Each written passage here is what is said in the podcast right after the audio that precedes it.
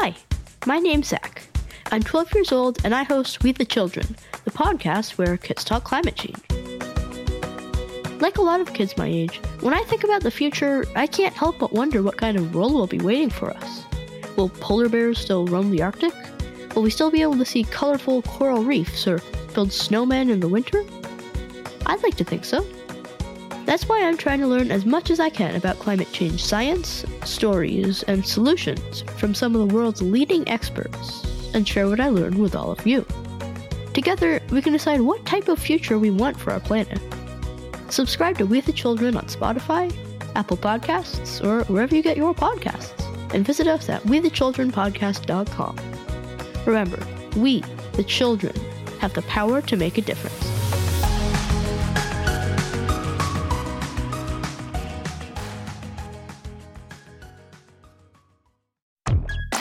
Welcome, everybody. I'm super excited for another episode of the show about science.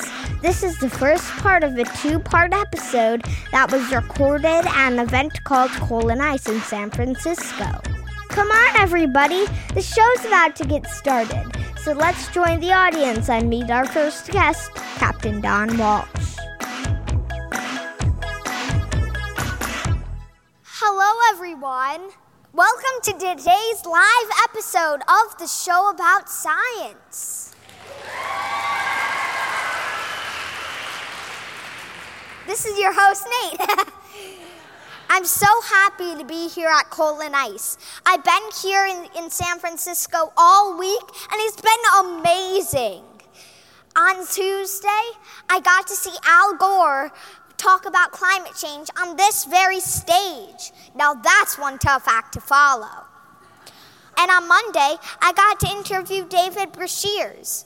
He took these amazing photos of Mount Everest at the very highest point in the world.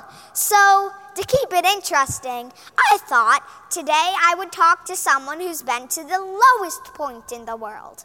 Please welcome Captain Don Walsh.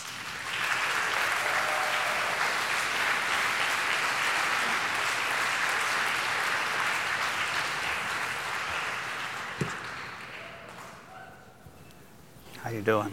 I'm doing good. How are you? Fine, thank you. What are we going to talk about? So, first, can you tell our listeners a little bit about yourself? I was born in Berkeley, across the bay. I grew up in the Bay Area, and then I joined the Navy in 1950, 48, and I was in the Navy for 25 years. I was in submarines. After the Navy, I was on faculty, University of Southern California, where I was Dean of Marine Programs. And then after that, I became a consultant. Do you know the definition of a consultant? Uh, no. What is the definition of consultant? When you ask a consultant what time it is, he tells you how to make a watch. because we get paid by the hour. okay, so can you just tell me? I, you know, they don't laugh at my jokes all the time. My wife's the same way. So, can you just tell me what it was like going to the bottom of the world, mm-hmm. the Mariana Trench? Well, uh, during my time in the Navy, I had the opportunity to be selected to be the first captain, if you will, of the Bathyscaphe Trieste. That's a big word. It just comes from two Greek words, bathy, deep, scaphos, boat. And it's nothing more than an underwater balloon. So in 1960, we took it to the island of Guam, in the Western Pacific, because Guam is only 200 miles from the deepest place in the ocean. And we, uh, in January 1960, took the bathyscaphe. Uh, Jacques Piccard, myself, dove to the sea floor there at depth of about seven miles. And that's the deepest place in the world ocean. And then 52 years later, James Cameron, you know who he is, the movie producer, he uh, made a dive in a submersible he designed just by one person. And I was on that expedition too. So I actually been out there twice when people have gone. Only three people in the world have ever gone to the deepest place you in the ocean. You were one of them. I was one of the three. And then my colleague, Jacques Piccard, uh, passed on in November uh, 2009. So just two of us alive. So, how did you feel when the ship just touched the ground? Well, I think we were very grateful that uh, we had taken this device, engineered it, modified it, operated it, and we told everybody that's what we were going to do, and we did it. We did it on time and on budget. So we're pretty proud of our team uh, for uh, making this exploration.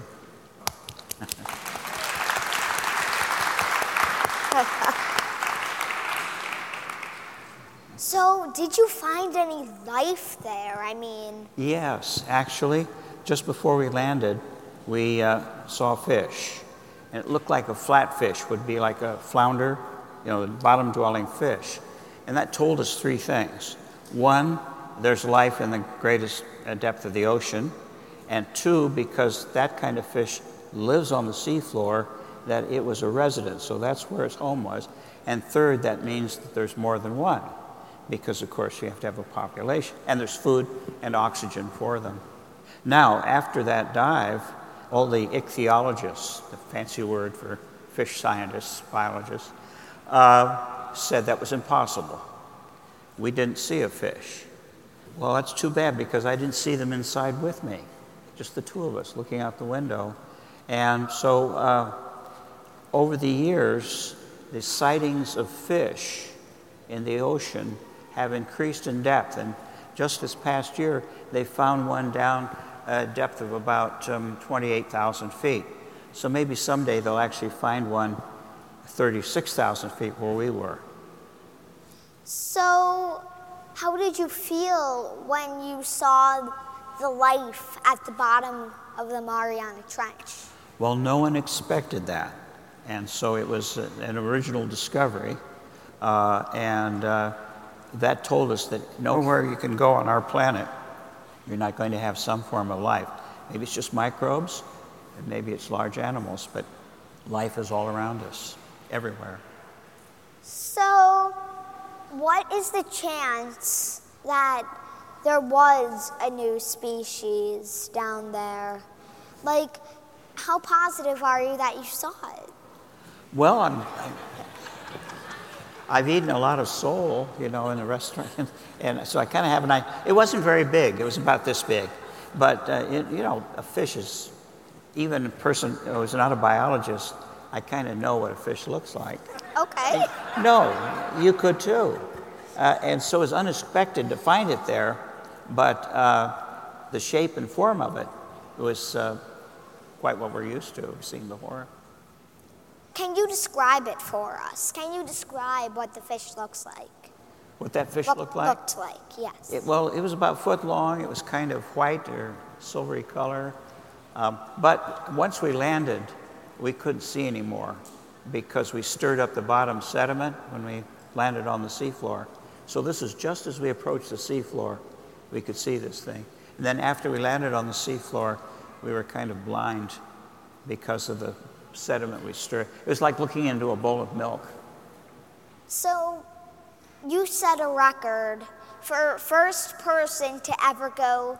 Well, you and Jacques Piccard set a record mm-hmm. for first people to ever go to the bottom of the Mariana Trench. It's kind of funny because earlier this week I got to interview David Breashears, mm-hmm. who actually went to the highest Yeah. point in the world.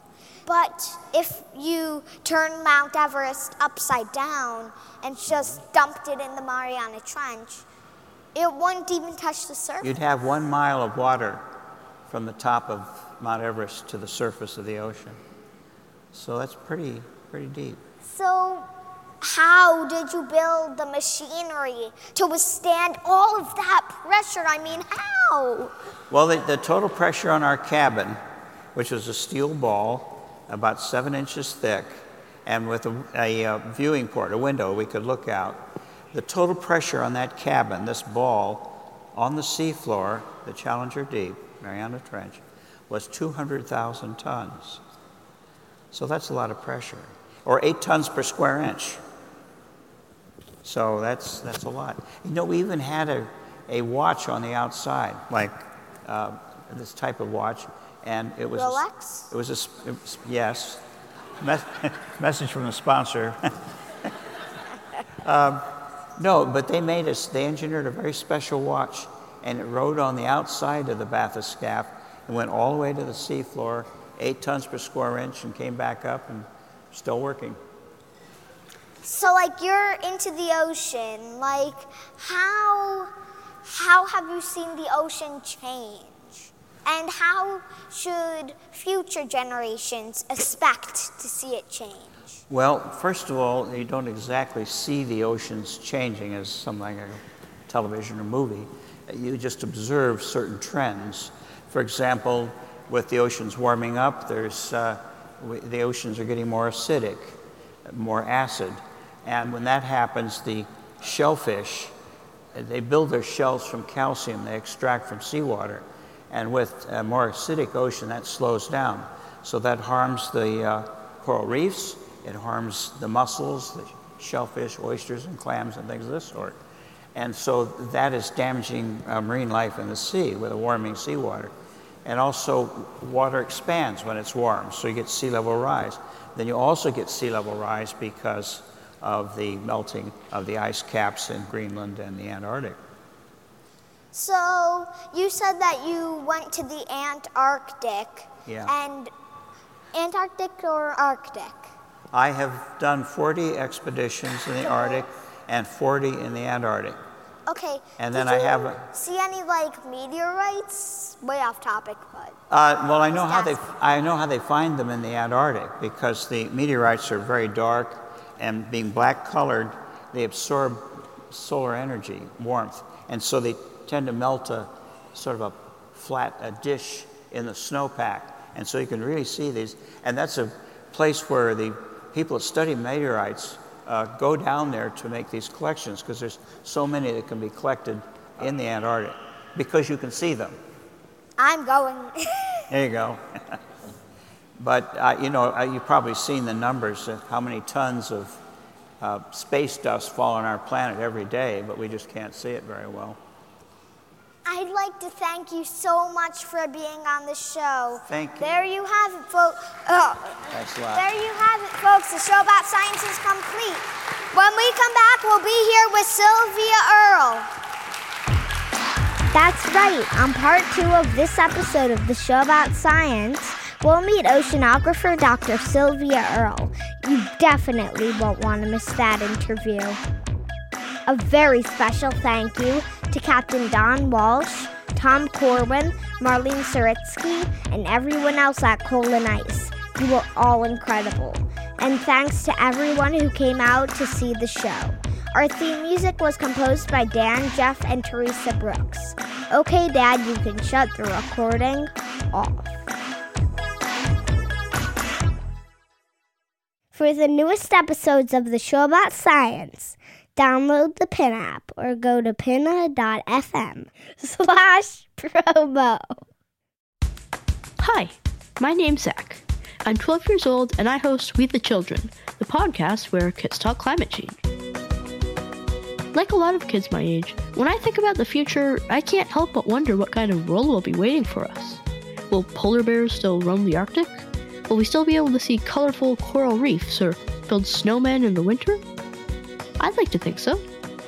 That's why I'm trying to learn as much as I can about climate change science, stories, and solutions from some of the world's leading experts and share what I learned with all of you. Together, we can decide what type of future we want for our planet. Subscribe to We the Children on Spotify, Apple Podcasts, or wherever you get your podcasts, and visit us at WeTheChildrenPodcast.com. Remember, we, the children, have the power to make a difference.